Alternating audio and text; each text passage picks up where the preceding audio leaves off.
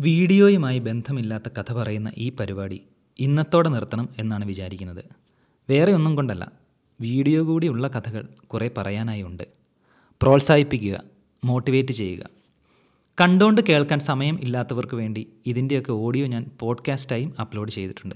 Link താഴെ കമന്റിൽ കൊടുക്കാം. പാസ്പോർട്ട് മറന്നതിന്റെ ടെൻഷനൊക്കെ കഴിഞ്ഞ് കഷ്ടപ്പെട്ട് എട്ട് മണിയുടെ ഫ്ലൈറ്റിന് വേണ്ടി കൃത്യസമയത്ത് തന്നെ ഞാൻ ഗേറ്റിലെത്തി. അത്യാവശ്യം വിമാനയാത്രയൊക്കെ നടത്തിയിട്ടുണ്ടെങ്കിലും ബസ്സും ട്രെയിനും ഒക്കെ ലേറ്റ് ആകുന്നതുപോലെ ഫ്ലൈറ്റ് ലേറ്റ് ആകുന്നത് ആദ്യമായാണ് എക്സ്പീരിയൻസ് ചെയ്തത്. എയർലൈൻസ് ഏതാണെന്ന് പ്രത്യേകം പറയേണ്ടതില്ലല്ലോ. എയറിന്റെ തന്നെ. ആകെ വ്യത്യാസം ഇത്രയും നാൾ സർക്കാരിനെ വിളിച്ചിരുന്ന ചീത്തവിളി മുഴുവൻ ഇപ്പോൾ ടാറ്റ ഗ്രൂപ്പിനെയായി. എന്തായാലും എത്രയും പെട്ടെന്ന് ടാറ്റ എയർ ഇന്ത്യയെ സുന്ദരക്കുട്ടപ്പനാക്കി എടുക്കട്ടെ. പെട്ടെന്നാണ് എന്റെ ആദ്യത്തെ വിമാനയാത്രയെക്കുറിച്ച് ഓർമ്മ വന്നത്. എണ്ണൂറ് രൂപയ്ക്ക് ചെന്നൈയിൽ നിന്നും ബാംഗ്ലൂർ പോയി തിരിച്ചു വന്ന കഥയാണത്. ഫ്ലൈറ്റിൽ കയറുക എന്ന ബക്കറ്റ് ലിസ്റ്റ് ടിക്ക് ചെയ്യാൻ വേണ്ടി മാത്രം നടത്തിയ യാത്ര. ആ കഥ വേറൊരിക്കൽ പറയാം. പത്ത് മണിയോടെ നെടുമ്പാശ്ശേരിയിൽ നിന്നും ബോംബെയിൽ എത്തി. ഡൊമസ്റ്റിക് ഫ്ലൈറ്റ് ആയിരുന്നിട്ട് കൂടി എന്റെ ഫ്ലൈറ്റിൽ ഉണ്ടായിരുന്ന ഭൂരിഭാഗം ആളുകളും വിദേശത്തേക്ക് പോകാനുണ്ടായിരുന്നതാണെന്ന് അവരുടെ സംസാരങ്ങളിൽ നിന്നും മനസ്സിലായി. അതിന്റെ ഗുട്ടൻസ് എന്താണെന്ന് ഇതുവരെ മനസ്സിലായിട്ടില്ല. ഇതിനു മുൻപ് യാത്ര ചെയ്തപ്പോഴെല്ലാം മിക്കവരും ഡൊമസ്റ്റിക് യാത്രക്കാർ തന്നെയായിരുന്നു. ഇടയ്ക്ക് വെച്ച് കാശിന് ആവശ്യം വന്നാലോ എന്ന് കരുതി കയ്യിലുണ്ടായിരുന്ന അഞ്ഞൂറ് രൂപയുടെ ഇരുപത് നോട്ട് കൊടുത്തപ്പോൾ അക്ബർ ട്രാവൽസുകാർ തിരിച്ചു തന്നത് നൂറ് സിസ് ഫ്രാങ്കിന്റെ ഒരേ ഒരു നോട്ടാണ്. എന്നെ പറ്റിച്ചതാണോ എന്ന് പോലും ഒരു നിമിഷം ആലോചിച്ചു പോയി. കൗണ്ടറിൽ ഉണ്ടായിരുന്നത് മലയാളിയായിരുന്നത് വേറൊരു ആശ്വാസം. ബോംബെയിൽ നിന്നും എയർ ഫ്രാൻസിലാണ് യാത്ര. അതുകൊണ്ട് ചെക്ക് ഇൻ ബാഗ് കളക്ട് ചെയ്ത് വീണ്ടും ഡ്രോപ്പ് ചെയ്യേണ്ടി വന്നു. കണക്ഷൻ ഫ്ലൈറ്റ് എടുക്കുമ്പോൾ പല എയർലൈൻസ് ആണെങ്കിൽ കൊണ്ടുപോകാവുന്ന ലഗേജിന്റെ വെയിറ്റും ട്രാൻസ്ഫറും ഒക്കെ കുറച്ച് കൺഫ്യൂസിംഗ് ആണ്. എന്തായാലും എയർ ഫ്രാൻസിന്റെ വെബ്സൈറ്റിൽ നിന്ന് തന്നെ കൊച്ചിയിൽ നിന്നും സൂറിക്ക് വരെയുള്ള ടിക്കറ്റ് ബുക്ക് ചെയ്തതുകൊണ്ട് അധികം പ്രശ്നങ്ങളൊന്നും ഉണ്ടായില്ല. ബോർഡിംഗ് പാസ് എടുക്കാനായി എയർ ഫ്രാൻസിന്റെ കൗണ്ടറിൽ ചെന്നപ്പോൾ വീണ്ടും മലയാളി. അതും എന്റെ പേര് തന്നെയുള്ള ഒരു തിരുവനന്തപുരംകാരൻ. സ്നേഹത്തോടെയുള്ള മച്ചാന്റെ പെരുമാറ്റം മതിപ്പ് തോന്നിപ്പിച്ചതുകൊണ്ടാണ് ബിസിനസ് ക്ലാസ് ടിക്കറ്റിന് ഇന്ന് നല്ല ഓഫറിലാണെന്ന് പറഞ്ഞപ്പോൾ അതൊന്ന് പരിഗണിച്ചേക്കാം എന്ന് വെച്ച് വില ചോദിച്ചത്.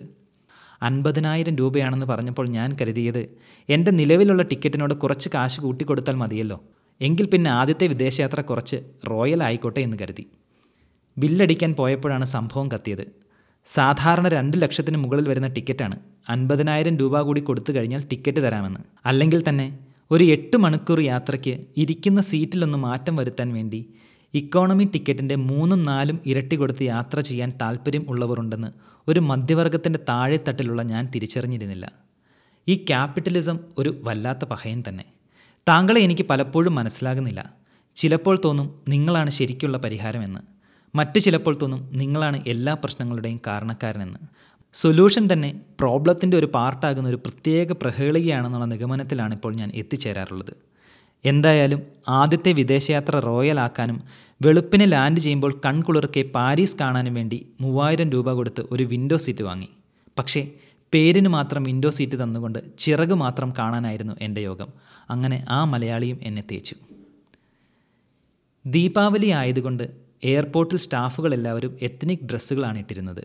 അതുപോലെ ബോംബെയിൽ ഫ്ലൈറ്റ് ലാൻഡ് ചെയ്യുമ്പോഴും ടേക്ക് ഓഫ് ചെയ്യുമ്പോഴും ആകാശത്ത് അതിമനോഹരമായ വെടിക്കെട്ടിന്റെ ദൃശ്യവിരുന്നും ഉണ്ടായിരുന്നു. ചെറുപ്പത്തിലെ ഏറ്റവും ആവേശം തോന്നിയിട്ടുള്ളത് ഈ പടക്കങ്ങളോടായിരുന്നു. ചക്രം പൂത്തിരി മത്താപ്പ് ഒക്കെയുള്ള വിഷുക്കാലം എന്റെ ഓർമ്മകളിലെ ഏറ്റവും മനോഹരമായ ഒരു കുട്ടിക്കാലമാണ്. സ്വന്തമായി കാശ് കൊടുത്ത് വാങ്ങേണ്ടി വന്നപ്പോഴാണ് പടക്കം കത്തുമ്പോൾ കഷ്ടപ്പെട്ടുണ്ടാക്കിയ കാശാണല്ലോ കത്തിച്ച് കളയുന്നത് എന്ന് തോന്നൽ തുടങ്ങിയത്.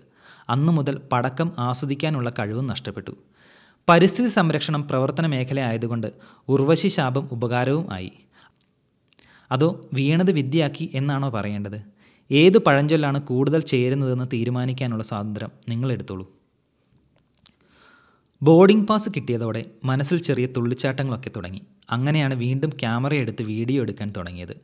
എന്നോട് തന്നെയാണെങ്കിലും വേറെ ആരോടാണെങ്കിലും ഈ വാക്ക് തെറ്റിക്കൽ മിക്കപ്പോഴും കുഴപ്പത്തിൽ ചെന്ന് ചാടിക്കാറുള്ളതാണ്. പക്ഷേ ലോലഹൃദയമുള്ള എനിക്ക് പിടിച്ചു നിൽക്കാൻ പറ്റിയില്ല. മനോഹരമായ ബോംബെ എയർപോർട്ടും അല്ലറ ചില്ലറ നല്ല കാഴ്ചകളുമൊക്കെ എടുത്ത് പതിയെ സെക്യൂരിറ്റി ചെക്കൊക്കെ കഴിഞ്ഞ് ഇമിഗ്രേഷന്റെ അടുത്തെത്തി.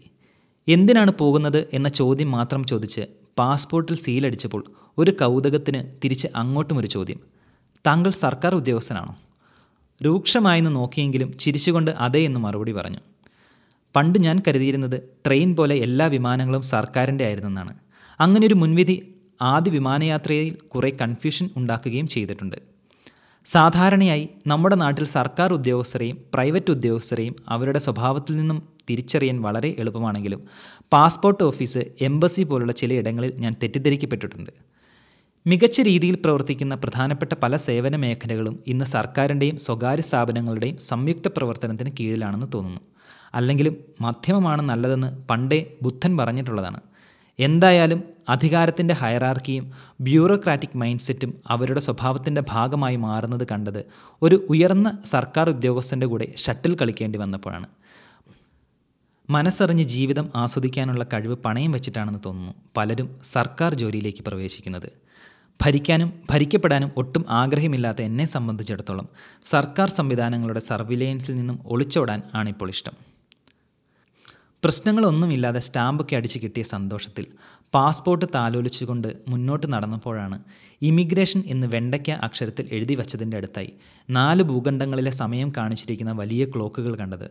സത്യം പറയാമല്ലോ ഒരഹങ്കാരത്തിന്റെയും പുറത്തല്ല. വെറും കൗതുകത്തിന്റെ പുറത്താണ് അതിന്റെ ഫോട്ടോ എടുക്കാനായി ക്യാമറ പുറത്തെടുത്തത്. അല്ലെങ്കിൽ തന്നെ ഇങ്ങനെ വിശാലമായി കിടക്കുന്ന എയർപോർട്ടിൽ ഇതുപോലെ പ്രശ്നഭരിതമായൊരു സ്ഥലമുണ്ടെന്ന് ഇതുവരെ ഈ പരിസരത്തേക്ക് വന്നിട്ടില്ലാത്ത ഈ പാവം എങ്ങനെ അറിയാനാണ്? പെട്ടെന്നാണ് ചായയും കുടിച്ച് ഈച്ചയുമാട്ടി സൊറ പറഞ്ഞിരിക്കുന്ന ഒരു സിക്കുമാമന്റെ വിളി വന്നത്. അരേ ക്യാമറ വാലേ ഇതറാവോ? പെട്ടെന്നുണ്ടായ ഹിന്ദിയിലെ ഒച്ചപ്പാടും ബഹളവും ഒന്ന് പരിഭ്രമിപ്പിച്ചെങ്കിലും തെറ്റായ ഉദ്ദേശങ്ങളൊന്നും ഇല്ലാതിരുന്നതിന്റെ ആത്മവിശ്വാസത്തിലാണ് നെഞ്ചും വിരിച്ച് പുലിമടയിലേക്ക് കയറി ചെന്നത്. അടുത്ത ഒരു ഇരുപത് മിനിറ്റിൽ മദിരാശികളോടും അധികാരമില്ലാത്തവരോടും കണ്ടാൽ ഭരിക്കാൻ പറ്റുമെന്ന് തോന്നുന്നവരോടുമെല്ലാമുള്ള അധികാരത്തിന്റെ മനോഭാവത്തിന്റെ നേർക്കാഴ്ച കണ്ടു. ഇതുപോലുള്ള ഭീഷണികളും മര്യാദകേടും ഭരണവുമെല്ലാം ആദ്യമായി അനുഭവിച്ചത് കോളേജിലെ റാഗിംഗ് സമയത്താണ്. പിന്നെ ചില അധ്യാപകരിൽ നിന്നും അല്ലെങ്കിലും അധികാരത്തിലും മത്തുപിടിപ്പിക്കുന്ന വേറെ എന്താണുള്ളത്? കനകവും കാമിനിയുമെല്ലാം അത് കഴിഞ്ഞേ വരൂ. വേറൊരു തരത്തിൽ പറഞ്ഞാൽ അധികാരമുള്ളവനെ കനകവും കാമിനിയുമെല്ലാം തേടി വരും. ക്യാമറ തിരിച്ചു തരില്ല എന്നതായിരുന്നു പ്രധാന ഭീഷണി. അറിയാവുന്ന ഹിന്ദിയിലും ഇംഗ്ലീഷിലുമെല്ലാം അപേക്ഷിച്ചു നോക്കി. മേലുദ്യോഗസ്ഥന് എന്റെ നിരപരാധിത്വം മനസ്സിലായെങ്കിലും എന്നെ പിടിച്ചുകൊണ്ടുവന്ന കീഴുദ്യോഗസ്ഥനായ സിക്കുകാരന്റെ അഭിമാനം വ്രണപ്പെടുവാതിരിക്കുവാൻ വേണ്ടി മാത്രം പുള്ളിയും ബലം പിടിച്ചു. ഇമിഗ്രേഷൻ ഓഫീസിന്റെ മുന്നിൽ നിന്ന് നെഞ്ചും വിരിച്ച് അവിടുത്തെ ക്ലോക്കിന്റെ ഫോട്ടോ എടുത്ത് എന്നോട് ഒരു തീവ്രവാദിയെപ്പോലെ പെരുമാറി ഇവരൊക്കെ എങ്ങനെയാണ് വിവേചന ബുദ്ധിയോടെ തീരുമാനങ്ങൾ എടുക്കുന്നതെന്ന് ഊഹിക്കാവുന്നതേ ഉള്ളൂ അവസാനം എനിക്ക് നേരെ വളരെ ലളിതമായ മൂന്ന് ഓപ്ഷനുകൾ ആ ഉദ്യോഗസ്ഥൻ വെച്ച് നീട്ടി. ഒന്നുകിൽ ക്യാമറ വെച്ചിട്ട് പോവുക. അല്ലെങ്കിൽ ഇന്ത്യയിൽ പതിനായിരത്തോളം രൂപ വില വരുന്ന ഇരുന്നൂറ്റി അൻപത്താറ് ജി ബിയുടെ മെമ്മറി കാർഡ് ഓടിച്ചു കളയുക. അല്ലെങ്കിൽ പോലീസിന്റെ കൂടെ പോവുക. നിരപരാധിയാണെന്ന് എനിക്ക് ഉറപ്പുണ്ട്.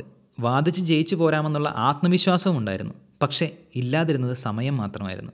അഭിമാനത്തിനും നിരപരാധിത്വം തെളിയിക്കാനും വേണ്ടി എന്റെ എയർ ഫ്രാൻസ് ഫ്ലൈറ്റ് മിസ്സാക്കാനും മാത്രം ആത്മാഭിമാനമോ പണമോ എന്റെ കയ്യിലുണ്ടായിരുന്നില്ല.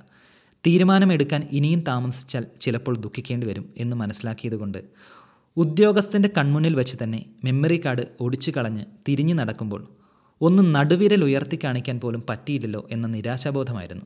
കുറച്ച് ദിവസത്തേക്കാണെങ്കിലും ഇന്ത്യൻ ജനാധിപത്യത്തിൽ നിന്ന് മാറി നിന്നുകൊണ്ട് എന്റെ സമയവും ഊർജവും വേറൊരു രാജ്യത്തിൽ ചിലവഴിച്ച് ഞാൻ എന്റെ പ്രതികാരം വീട്ടുമെന്ന് മനസ്സിൽ പറഞ്ഞു.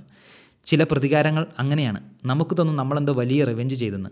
പക്ഷേ മറുതലക്കിലുള്ളയാൾ അത് അറിഞ്ഞിട്ട് പോലും ഉണ്ടാകില്ല.